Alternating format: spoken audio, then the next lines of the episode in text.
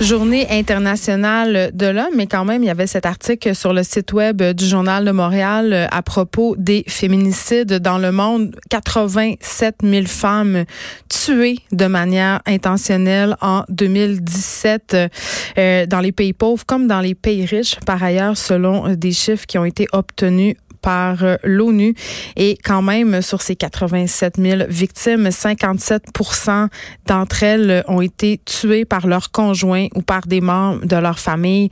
30 000 femmes ont été tuées plus précisément par un ex-conjoint ou un conjoint actuel, quelqu'un en qui elles auraient normalement dû avoir confiance. Donc, euh, c'est pas parce que c'est la journée internationale de l'homme que tout est beau et que tout est réglé. Euh, parlons maintenant euh, d'anxiété et de détresse. Gros, des gros sujets légers aujourd'hui à l'émission, mais après, je vous jure, là, on va s'en aller dans des endroits qui sont plus relax psychologiquement. je vais parler tout de suite avec Philippe Lebel. Et Philippe Lebel, il est président de l'Union étudiante du Québec et on lui parle par rapport à cette étude qui nous révèle que plus de la moitié des étudiants universitaires de la province présenteraient des signes élevés de détresse psychologique. Et ça, euh, justement, c'est selon les chiffres d'un récent sondage réalisé par l'Union étudiante du Québec. Bonjour, Monsieur Lebel. Bonjour. Écoutez, euh, c'est quand même assez inquiétant que le niveau de détresse des étudiants soit à ce point élevé et qu'en plus que ce niveau de détresse-là euh, exigerait, selon euh, ce que vous avancez, des soins. Oui, dans le fond, on a regardé plusieurs indicateurs de santé psychologique, puis pour chaque indicateur qu'on a regardé, le constat est alarmant. Mais alarmant, OK. je vais poser ma petite question poche de ma tante Geneviève. Là. Est-ce qu'on est devant une génération moins capable de subir la pression que les précédentes ou est-ce qu'on a une culture universitaire plus stressante qu'avant? C'est vraiment difficile à dire parce que notre étude est la première du genre, donc on n'est pas vraiment capable de euh, faire un rapport dans le temps pour voir est-ce que ça a empiré, est-ce que ça s'est amélioré.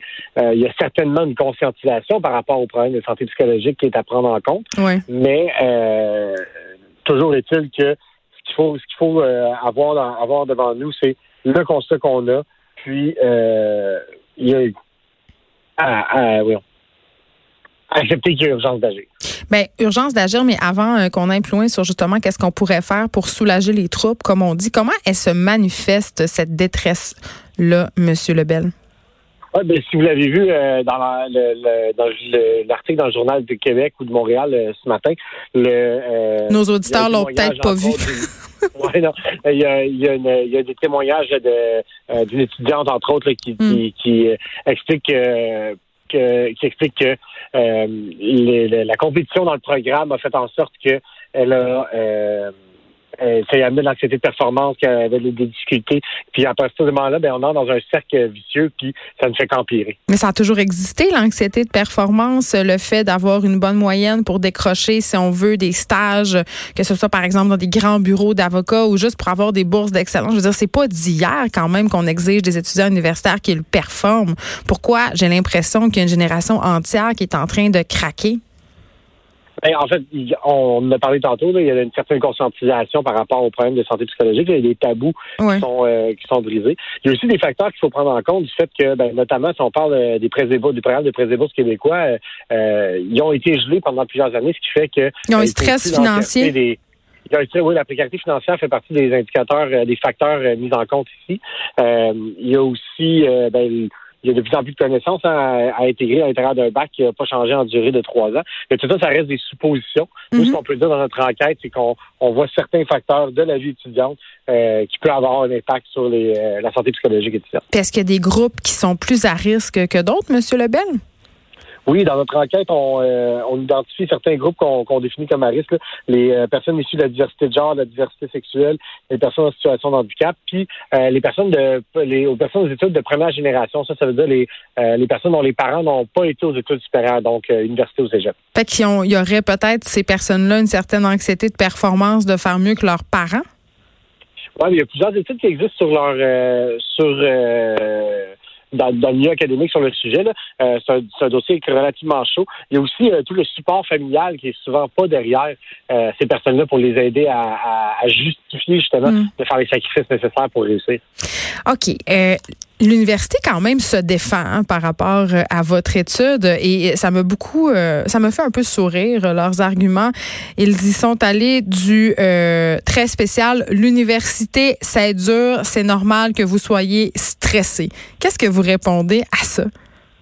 Ben, écoutez, si, si c'était normal, ça voudrait dire qu'on aurait le même niveau de stress que dans le reste de la population. Puis mm. ben, c'est pas ça qu'on voit ici. Quand on voit des, euh, des taux d'idéation suicidaire trois fois plus élevés que dans le reste de la population ou euh, des tentatives de suicide même deux fois plus élevées que dans le reste de la population. Puis là, on parle pour le même groupe d'âge. Donc, c'est pas une histoire générationnelle. C'est vraiment le facteur qui change, c'est l'université ou pas. Fait que ce soit un étudiant de 35 ans ou un étudiant de 19 ans, euh, ce serait la même détresse. C'est ce que vous me dites, Monsieur Lebel, c'est que ces gens-là expérimenteraient de la détresse puisqu'ils sont aux études universitaires et non pas parce qu'ils ont, euh, je ne sais pas, moi, entre 18 et 25 ans. moi, ce que je veux dire, c'est que euh, ça varie parmi les gens aux études, ça varie en tranche d'âge, effectivement, parce qu'ils n'auront pas le même, le même vécu, les mêmes protections psychologiques. Mm. Ceci étant dit, si on regarde tous les gens de 18-24 ans, par exemple, aux études ou pas aux études, on voit une différence. OK. Euh, est-ce que vous proposez des solutions? Euh, qu'est-ce qui pourrait être fait pour diminuer, si on veut, euh, cet état de stress, cet état d'anxiété généralisé chez nos étudiants universitaires? Oui, ben, on a identifié plusieurs leviers sur lesquels on peut travailler. on peut chercher à réduire la solitude, améliorer les soutiens entre collègues, réduire la compétition entre collègues surtout, euh, qui est très qui est très important. Puis on l'a nommé tantôt le réduire la précarité financière, donc travailler sur cet aspect-là euh, pour avoir euh, beaucoup d'impact sur la, la communauté étudiante. Philippe Lebel, merci. Vous êtes président de l'Union étudiante du Québec. On vous parlait dans le cadre de ce sondage qui a été mené par la firme Léger. 58% quand même des 24 000 étudiants universitaires du Québec qui ont rempli le questionnaire colligé font partie du pire de la population euh, générale en ce qui a trait au score de détresse psychologique, c'est quand même pas rien, c'est quand même inquiétant. Euh, mais quand même, euh, je, le répète, là, il y a un petit côté matante en moi qui m'amène à penser que peut-être on a peut-être, je sais pas, un petit peu moins la coinsure qu'avant. Puis j'ai envie de dire que le marché du travail ne sera pas doux pour ces gens-là.